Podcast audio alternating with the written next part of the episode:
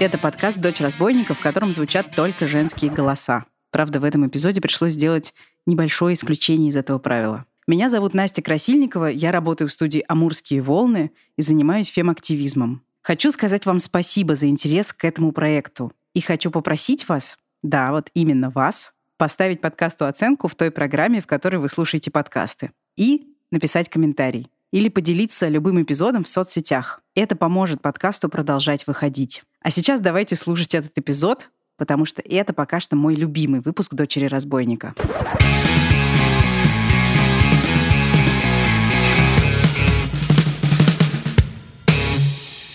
Когда она первую родила, э, годик, спокойно ходи, через годик уже, соответственно, будем взвешиваться. Я сразу ей сказал, я изменю 100% отношения к тебе. Я, возможно, тебе не изменю, потому что я такой отомщу за твои дополнительные килограммы. Но, конечно, я к тебе буду относиться хуже. Да это нормально, господи, мужики так созданы, да люди так созданы. То, что ты внешне, вот, ну тебе нравится картиночка. Понятно, что ты хороший собеседник, ты родила мне двоих детей. Но в мире-то, прикинь, какие красивые еще ходят.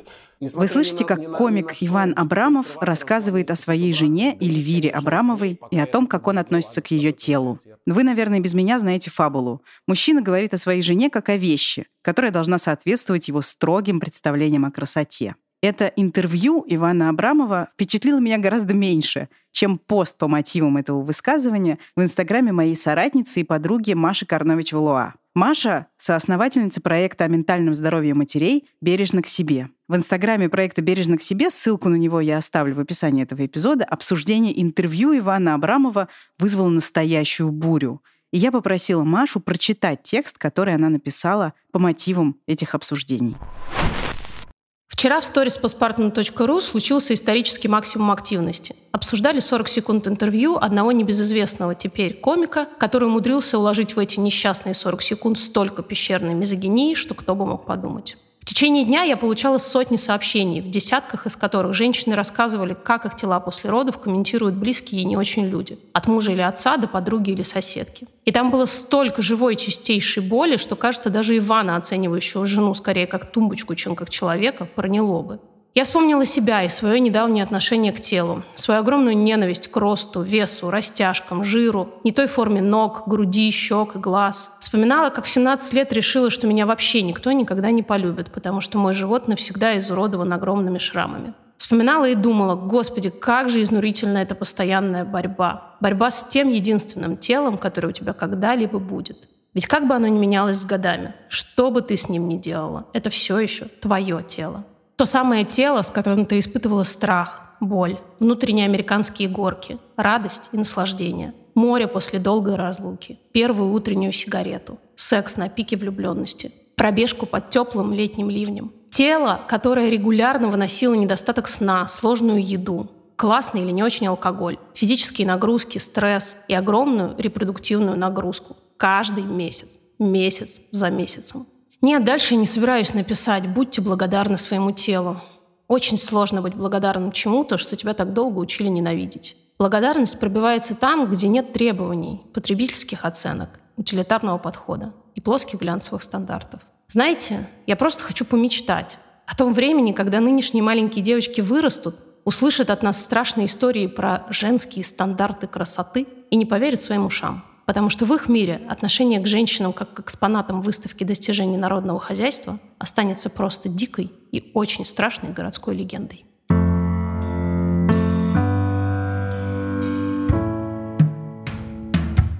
Как вы уже поняли, сегодня мы будем говорить про тело, про то, в каких отношениях с телом мы, женщины, состоим, и про то, можно ли эти отношения улучшить. Почему мне кажется, что об этом важно говорить?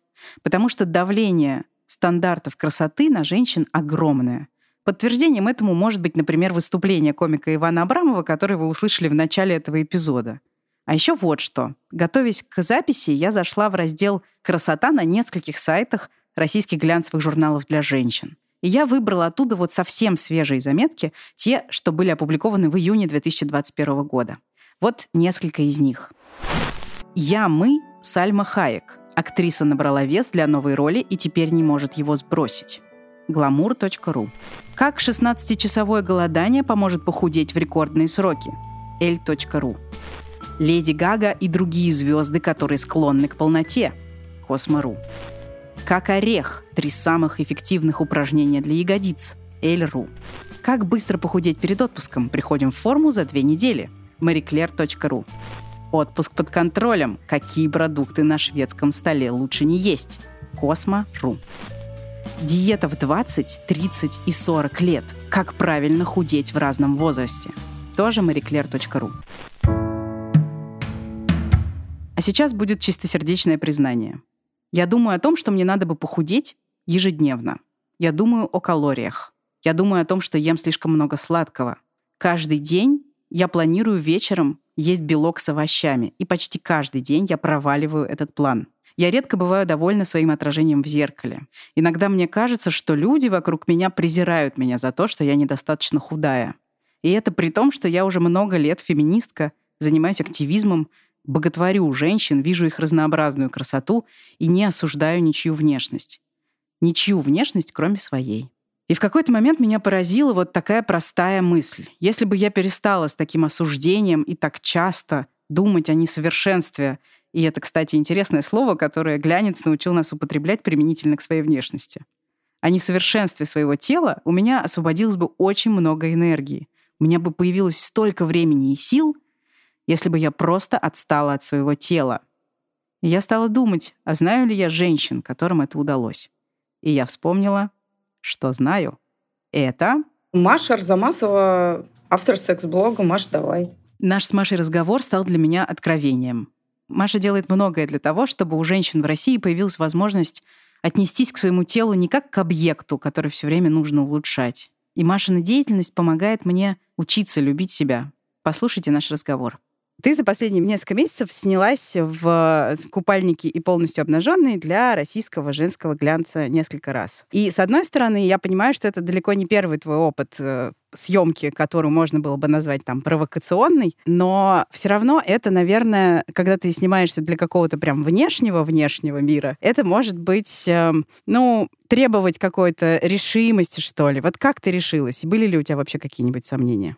Сомнений у меня не было никаких. У меня лишь было всего лишь одно желание. Понимаешь, эту съемку, которую называют провокационной, она странна, потому что это просто обыкновенная женщина снимается для глянца. То есть, когда модель снимается для глянца, это провокационным не считается. Но когда просто среднестатистическая женщина вдруг оказывается в глянце, то это же ужас какой! Убери свои жиры отсюда. Точнее, когда мне предложили сделать эту съемку, я такая, господи, наконец-то, наконец-то нормальных женщин э, снимают для журналов. И я очень хотела своим примером показать, что это нормально и вообще, что это тенденция, если мы сейчас посмотрим на Запад, где глянец уже очень сильно поменялся, а мы только начинаем как бы, с отставанием догонять, что это очень хорошая история, когда нам, наконец, не навязывают какой-то образ, какой ты должна быть и как ты должна выглядеть, а нам показывают э, разных женщин, что вообще мир разнообразен, и можно быть разной, и не обязательно стремиться впихнуть себя вот в эти 90-60-90 и при этом жить вообще совершенно нормальной жизнью. И кто-то называет это смелостью, сделать такую съемку. Для меня, ну, там не было никакого преодоления себя или еще что-то. Может, потому что эту историю я с собой проработала давно. То есть мне mm-hmm. кажется совершенно нормально. Да, вот я такая, какая есть. Я фотографируюсь. Почему я не имею права эти фото делать? Это, знаешь, как многие женщины не ходят на пляж или не надевают раздельный купальник, потому что они они считают, что вот э, их тело не то тело, на которое можно надеть такой купальник. Ты живешь отложенной жизнью. Ты живешь не сейчас, а ради, во-первых, чьих-то представлений о той, какая ты должна быть, а во-вторых, ты себе отказываешь в удовольствиях сходить на пляж, потому что почему-то ты считаешь, что вот на пляже будут тебя оценивать, твою фигуру, кому-то она может не понравиться. Ну, то есть ты в этот момент думаешь не про себя, почему-то про других. И это очень странно. Мне кажется, вот жить для себя нужно, а не для других.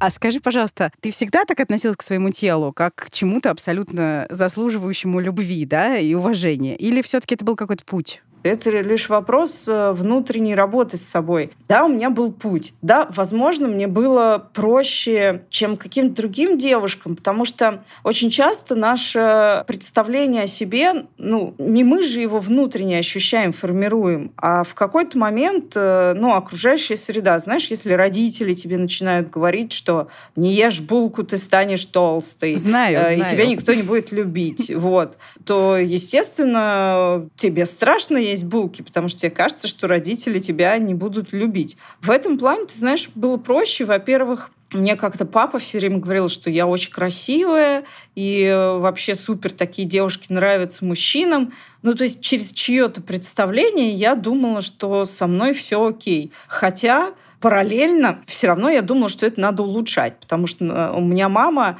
мама вообще без косметики не выходила. Я помню, как мы сутки ездили в поезде в Симферополь, и мама всегда крутила бигуди и делала полный мейкап в поезд, где ехать сутки. И когда я выходила из дома, ну, например, не накрашенная, мама говорила, ты что такая страшная, не накрашенная? И я, конечно, вспоминаю свои студенческие времена, у меня такой боевой раскрас был, когда я выходила выходила из дома. И, конечно, там э, ты тоже для фотографий выбирала нужные позы. И очень хотелось эти фотографии где-то захудить. Просто в моей юности не было всех этих фейстюнов. У нас еще тогда не было инстаграмов.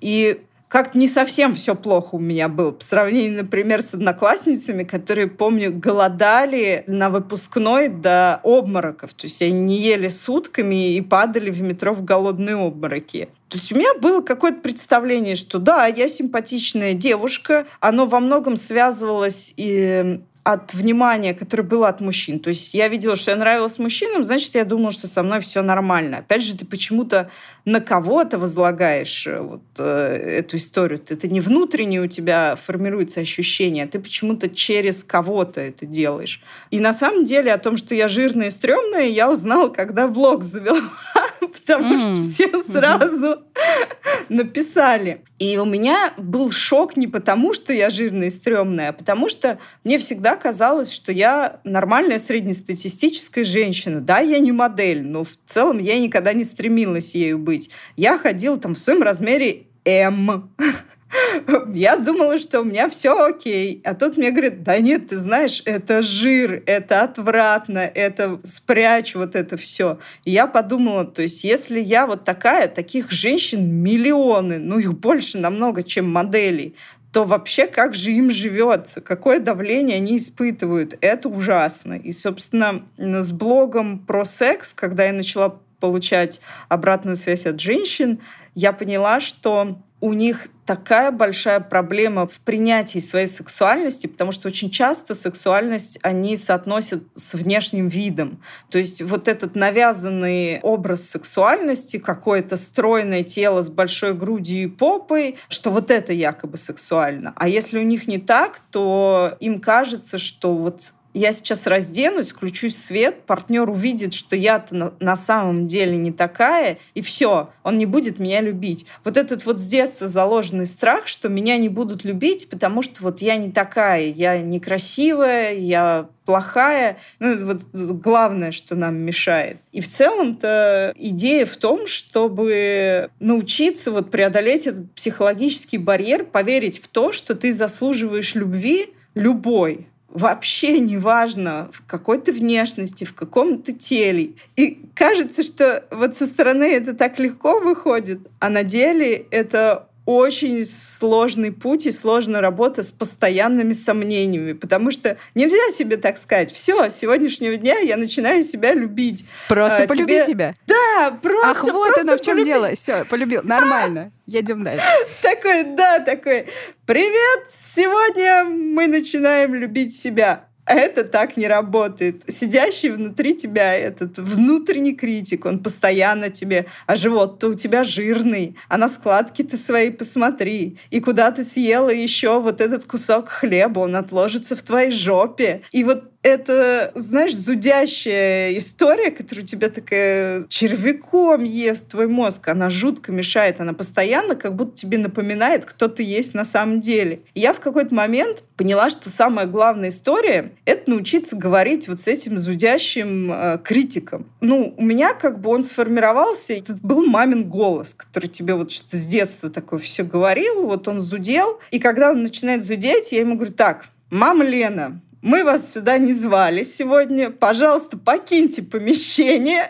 Мы как-нибудь без вас обойдемся. И я как раз включаю своего внутреннего взрослого, который умеет поддерживать, который начинает говорить нужные слова, потому что вообще очень важно вот на этом пути любви к себе научиться говорить с собой как с добрым другом, как с хорошим товарищем, находить для себя слова поддержки, говорить с собой по-доброму. Потом в какой-то момент ты понимаешь, что вообще не ты одна с этой проблемой проблемой. Каждая женщина в России испытывает это давление. И эм, нас объединяет на самом деле ну, вот это вот жуткая боль и история. То есть у каждой из нас есть этот опыт.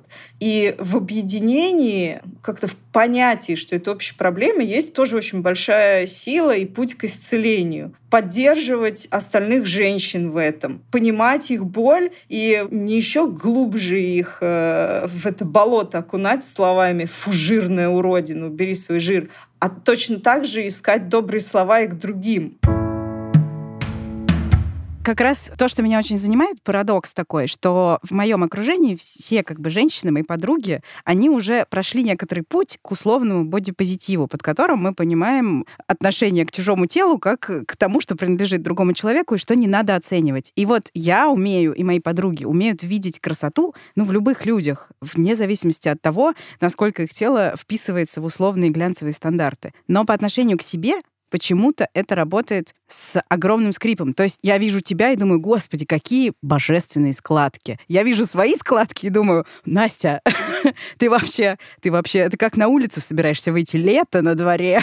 Что это такое? Я, кстати, читала опрос среди женщин, и там был какой-то очень большой процент, там чуть ли не 80% говорили, что не видят прекрасное в других женщинах и не видят прекрасного в себе. То есть, когда мы говорим о себе, как правило, мы самые жестокие критики для себя. И надо понимать, что это годами сформированная история, когда ты себя критикуешь и гнобишь. Мы когда в картинной галерее ходим, там, ну, какие только не висят тела. Почему-то мы не говорим, фу, жирно, убери свои складки. А потом наступил и технический, и научный прогресс. Люди стали жить дольше, людей на планете становилось больше. Им нужно было продавать товары. Тогда появился маркетинг, который придумал гениальную вещь, что лучше всего продает боль. Внушить человеку какую-то боль, что у него есть эта проблема, и тогда ты начнешь продавать. И быстро всем домохозяйкам внушили, что э, с лицом у них не то. Целлюлит — это ужас, что это надо убирать, складки.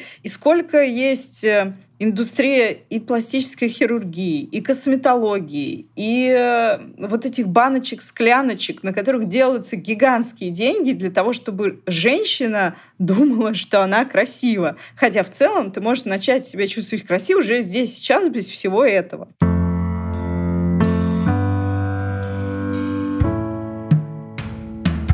Меня все время все гнобят с живот. Мне так часто пишут в директ, что «А вы что, в положении?» Это, конечно, поразительная история, насколько бестактными бывают наши люди.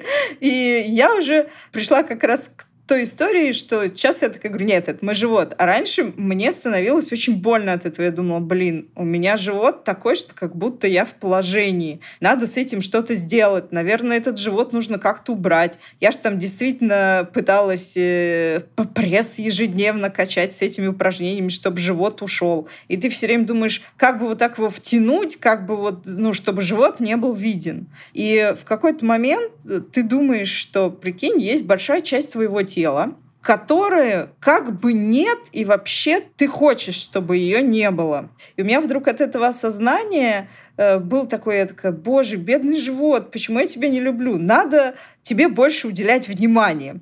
Я стала, э, начала с того, что я ходила на массаж, и каждый раз, когда мне говорили массировать живот, я такая, не-не-не, такой ужас, что мой толстый живот увидит. И я такая прихожу, говорю, а можно мне массаж живота? То есть час я уделил времени своего животу, ему было так хорошо, его вот там маселком мазали, массировали. Я такая, как животу хорошо? Да классный живот. И ты начинаешь, наоборот, стараться больше внимания направить на живот. Э, в зеркале, встать можно также дома. Я иногда люблю обнаженно на себя смотреть. Думаю, как красивый живот-то какой красивый. Очень все хорошо. Думаю, зачем его прятать? Вообще замечательный живот. Кто-то хочет в нем видеть э, уродство. Но это же вопрос в глазах смотрящего. То есть если ты в нем видишь э, красоту, то, то все хорошо у тебя.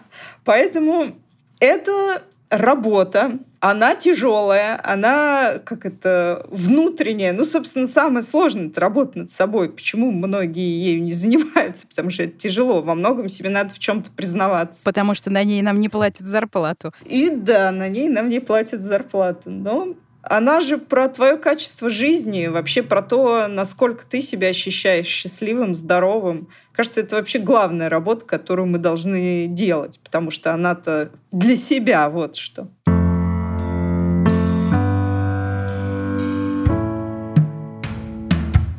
Слушай, а скажи, пожалуйста, не могу все-таки не спросить, понимаю, что тебе приходится часто отвечать на этот вопрос, потому что и мне приходится на него часто отвечать, но все равно у тебя это в гораздо больших масштабах. Неужели этот обстрел, вот этот вот град оскорбительных довольно а, мнений по поводу того, как ты выглядишь, тебя совсем не задевает?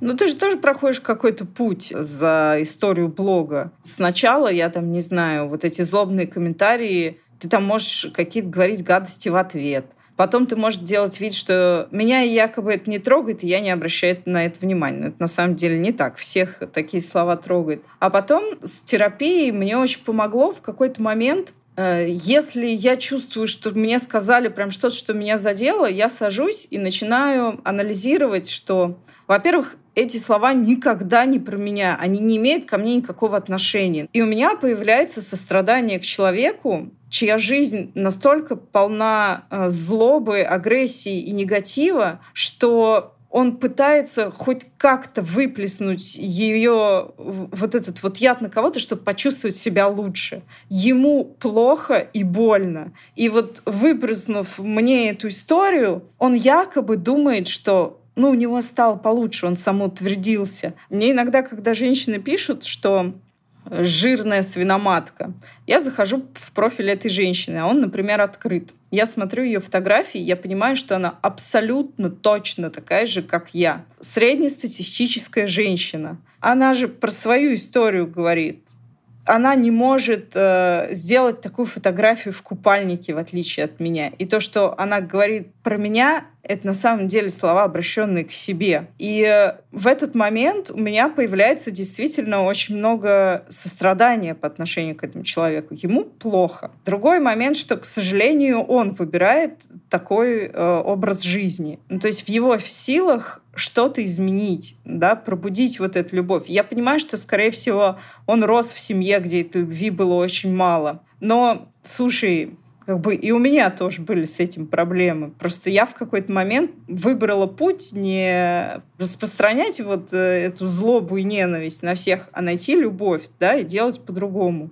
Вот поэтому мне часто становится э, их жалко, э, вот, а мое-то дело, я всегда понимаю, мое дело правое. Я таким людям, как они, кому-то помогаю действительно вылезти вот э, из этого холодного такого мира нелюбви во что-то теплое и светлое. Поэтому мы боремся за правое дело.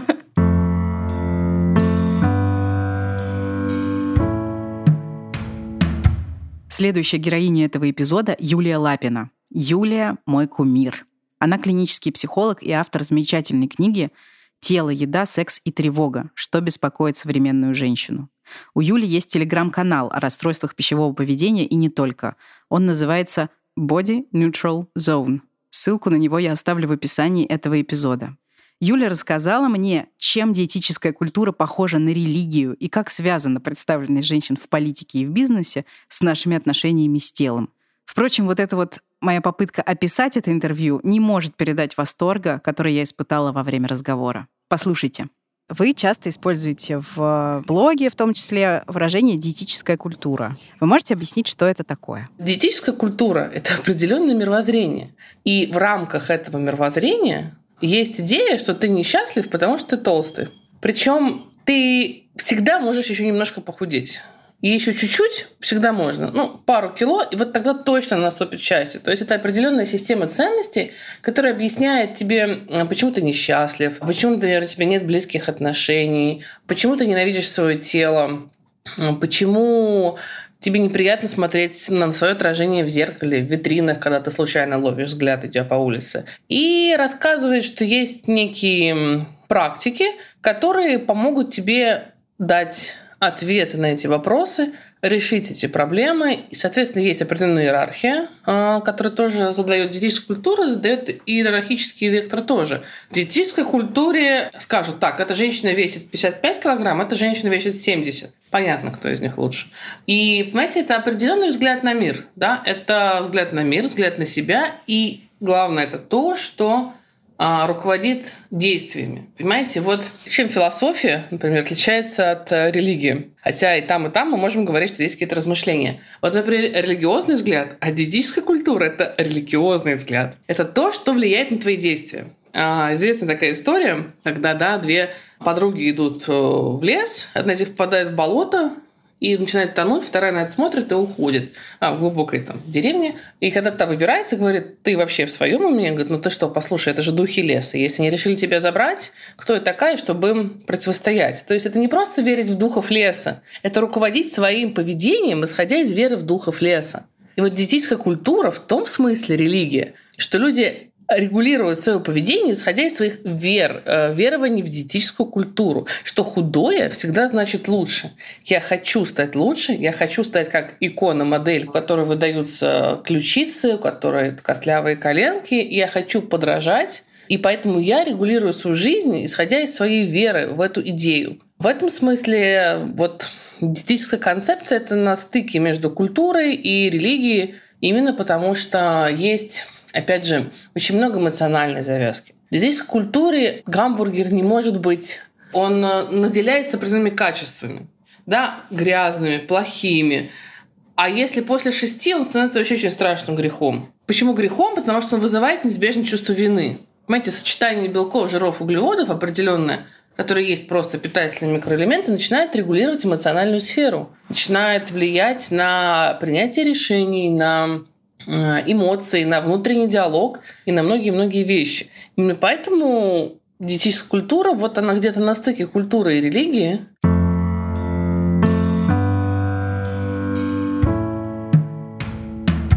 Потрясающе просто. Я просто всегда почему-то думала, что диетическая культура — это скорее не про мировоззрение, а именно про условно внешний набор стереотипов и некоторую объективацию, в которой так или иначе мы вырастаем. Мы вырастаем, женщины в России, не знаю, как в других странах, в большинстве своем с ощущением, что быть худой равно быть успешной, востребованной на так называемом брачном рынке, востребованной на, в карьере успешной, что быть худой значит быть, не знаю, ценным человеком. Вот как бы так ценность вроде бы определяется. А вообще, насколько вот этот вот внешний мир, который сообщает нам разными способами постоянно о том, что мы должны быть худыми, насколько сильно он влияет на нас? Я думаю, что внешний мир можно разделить на несколько таких важных частей. Да? Внешний мир людей, с которыми мы эмоционально связаны, например, наши партнеры, родственники, близкие друзья. То есть с теми, кем у нас очень много эмоциональных ниточек, которые за эти ниточки могут очень больно дергать.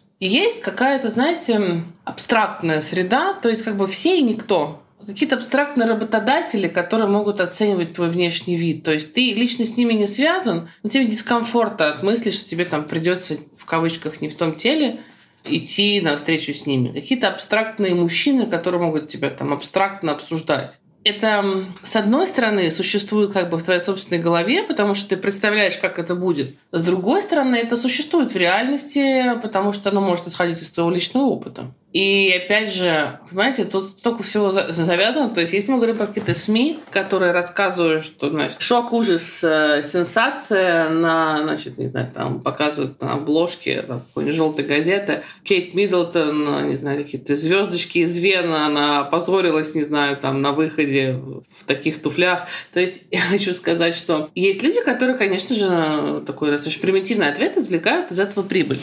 И такие заголовки и такие разговоры, они существуют только для того, чтобы были кликбейты для заголовков. Но понятно же, что мы приходим к вопросу про курицу или яйцо. Это медиа разгоняют э, телесную тревогу, да, или они паразитируют на телесной тревоге, которые существуют до этого. Я думаю, что это взаимоподкрепляющие вещи, потому что, конечно же, медиа пишут о том, что интересно, и при этом, опять же, если мы посмотрим, сколько сообщений это про мужчин и сколько про женщин касательных да, там, тела, мы видим огромную диспропорцию. Даже если вернуться к королевской семье, там могут говорить, что, не знаю, там, Вильям отслужил в армии, поехал в свой рейс там, на вертолете, не знаю, выступил с там, речью в одной из бывших английских колоний. Да, в то же время заголовки про... Заснул в церкви. Да, заголовки про Кейт, это про то, как она, удачно ли она сочетала этот цвет, из масс-маркета у нее одежды или нет. То есть вообще, а что она сказала, что она думает, какие у нее там... Она себе может проявлять в мире только через тело, через одежду, да, или через деторождение. При том, что, да, это женщина как бы, с деньгами, статусом, положением, какого-то большим доступом к медиа. И это показательно того, какое общество выделяет женщине площадку. Понимаете, нам всем, и мужчинам, и женщинам примерно одинаково, я имею в виду, что это очень зависит от конкретного генетического кода, выделяется некой, ну давайте назовем, жизненной энергии. Да? То есть почему дети такие активные, а взрослые уже не такие активные? А, ну, есть некоторый запас энергии, да, который он как бы нужен для того, чтобы проявлять ее энергию в мире, проявлять себя, менять этот мир, улучшать, э, или разрушать, там как пойдет. Вот. Но, тем не менее, одинаково выделяется мужчинам и женщинам. Другой вопрос, что общество готово выделить, эм, какую полянку выделить для реализации этой энергии. И, в принципе, мужчинам открыт весь мир. Если хотят, они могут улучшать свое тело. Если хотят, они могут, не знаю, путешествовать, заниматься какими-то там приключениями, политикой, могут выращивать детей, могут не выращивать детей. Женщина очень чисто, э, сильно сужена, вот ее это поляна, а энергии столько же. И поэтому вот это вот диспропорциональное разделение на киндер, э, кюхе, кирхен – да, вот то есть сюда еще можно добавить э, тело как раз-таки, где женщина может самореализовываться. Причем очень интересно, например, если женщине как бы немножко табуируется, например, поход в политику, если мы говорим да, про Россию, то когда речь заходит о политике, любят говорить про Валерию Новодворскую. Именно при том, что это была, мягко говоря, не глупая женщина, естественно, со своими проблемами и сложностями, но так любят э, говорить, ты что, хочешь быть как она, имея в виду да, ее внешность, которая не конвенциальная внешность. Если женщина хочет идти в бизнес, ей говорят, ты что, хочешь быть как жена Лужкова, как Батурина? Это при том, что понятно, что куча вопросов на тему там, денег, коррупции и прочее, но речь не об этом.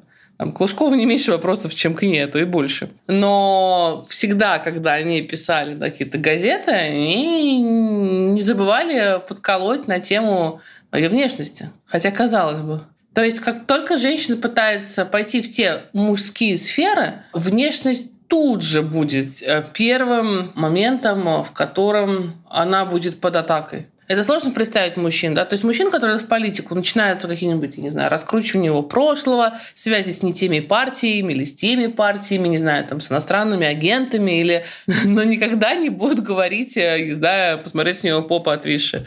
Знаете, так, так заведено определенное табуирование, потому что сил столько же, иногда и больше – а поляну, которую выделяют для реализации этих сил, она как бы гораздо меньше. Потому что интересно, что женщины, конечно же, женщины занимаются политикой. Социальной политикой это и есть политика. То есть политика это про людей. Кто возглавляет там хосписы, там детские хосписы? Да, кто... да. Личное это политическое. Да, конечно, конечно. Кто готов играть на долгих дистанциях? Не прийти с лозунгами, рассказать и потом там тихо сидеть до следующих выборов, а вот прям работать каждый день и впахивать под это прекрасно заточена женщина. Да? Но при этом тело всегда будет той уязвимой частью, которой ей можно упрекнуть. Потому что если нет никакого идеала, если, да, она слишком ухаживает за собой, да, там она вот неестественная красота, там еще одна ловушка, которая там легенда о естественной красоте, да. которая ты там встал и пошел. Да, и натуральный макияж. Да, и натуральный тоже. макияж. Да, либо она слишком озабочена красотой, фу, ботокс и филлеры, либо она за собой не следит, фу, неряха, либо она слишком старая, либо она слишком молодая, чтобы это, в это лезть, либо она не безвкусно одевается, либо слишком много времени уделяет одежде. То есть, понимаете, это бесконечная э, история, и наш мозг так устроен, что если чего-то очень много, очень многие люди это транслируют, эту идею, а мозг начинает это воспринимать как норму. Очень быстро, кстати, гораздо быстрее, чем нам кажется.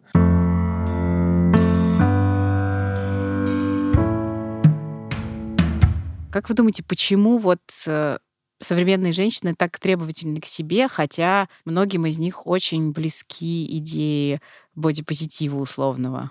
Знаете, я думаю, это еще тоже вопрос к тому, как мы с собой, в принципе, разговариваем.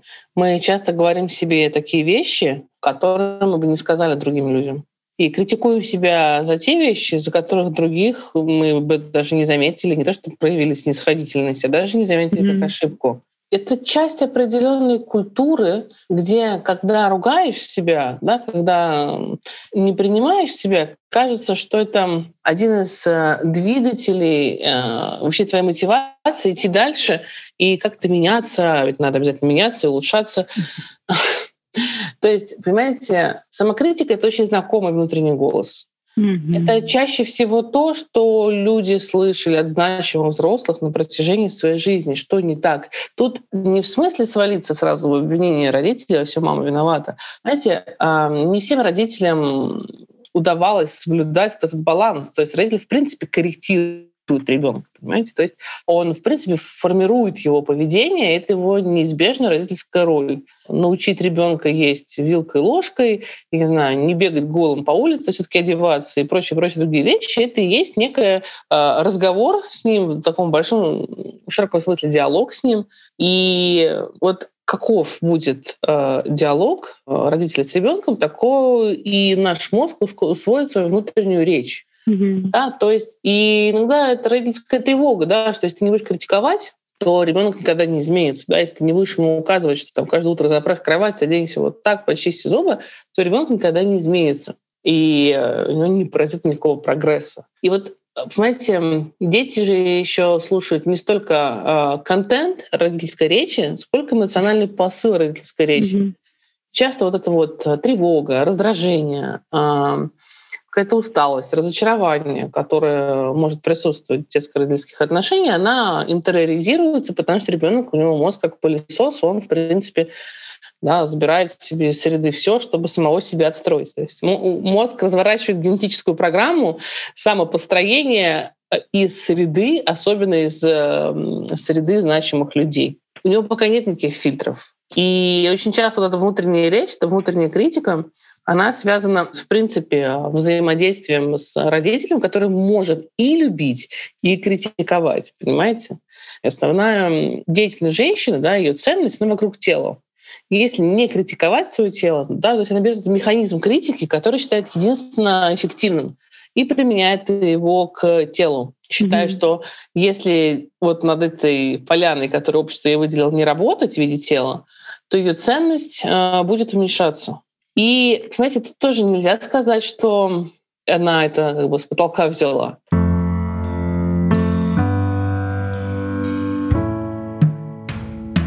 как отстать от своего тела. Мне хочется, честно говоря, матом говорить, потому что, ну, простите, э, глагол от он очень хорошо описывает то, что я имею в виду. От своего тела. Вот. Ну, э, я, это будет неприлично звучать. Нет, ну, оно, оно прекрасно подходит, да, отстать от своего тела во всех, во всех своих матерных вариациях. Как будто тело, вот знаете, стало такой большой психологической призмой, через которую вообще проходят все итерации с внешним миром. То есть вот мужчина, ну, там, не знаю, посмотрел на меня, потому что я красивая, не посмотрел, потому что я некрасивая, я толстая. Вот это ощущение толстоты, мне кажется, очень первый, очень важный шаг понять, насколько оно субъективное. Вот сделать это первый шаг вот внутренней рефлексии. То есть, понимаете, вот если женщина съела пирожное после шести и в эту секунду почувствовала себя жирной, да, отвратительной, да, да, да. то надо просто вот поймать этот уровень рефлексии внутренний, выстроить, что ничего на самом деле не случилось. Это исключительно субъективная оценка. То есть это исключительно вот этот э, глюк собственного паттерна никакая, э, никакой жир, никакую попу никуда не отложился. Это невозможно метаболически. Она еще там до... Она еще в желудок не упала, а все, а попа уже тесно в кресле сидит, понимаете? Важно выстроить эту вот рефлексию, то есть отстать от своего тела можно тогда, когда получится отрефлексировать, как ты на самом деле свое тело видишь, что на самом деле для тебя значит, где на самом деле находится твоя ценность. Почему ты сравниваешь себя там с другими женщинами через тело? Почему ты считаешь, что коммуникация с мужчинами через тело? И, и, и много вещей, у которых на каждый, у каждого человека будут свои ответы на эти вопросы. Но вот этот, мне кажется, важно сделать этот шаг к рефлексии, что он всегда начинается с того, что мы ловим автоматическую мысль и подвергаем ее сомнению. Наверное, здесь должен быть какой-то вывод. Но мне хочется просто выразить надежду, что у вас если вы этого хотите, рано или поздно получится научиться относиться к своему телу нейтрально. Надеюсь, это когда-нибудь получится и у меня. Большое спасибо всем, кто слушал этот эпизод. Еще раз напоминаю про важность ваших оценок, комментариев и лайков. А еще прошу вас переслать этот подкаст тем женщинам в вашем окружении, которым он может быть полезен. Меня зовут Настя Красильникова, и этот подкаст мы делаем в студии «Амурские волны» вместе с лучшими людьми, исполнительными продюсерами Женей Павловой и Аней Шинкарецкой и звукорежиссером Алексеем Воробьевым. Обложку этого подкаста нарисовала художница Руслана Мерзалиева. До встречи в следующий четверг.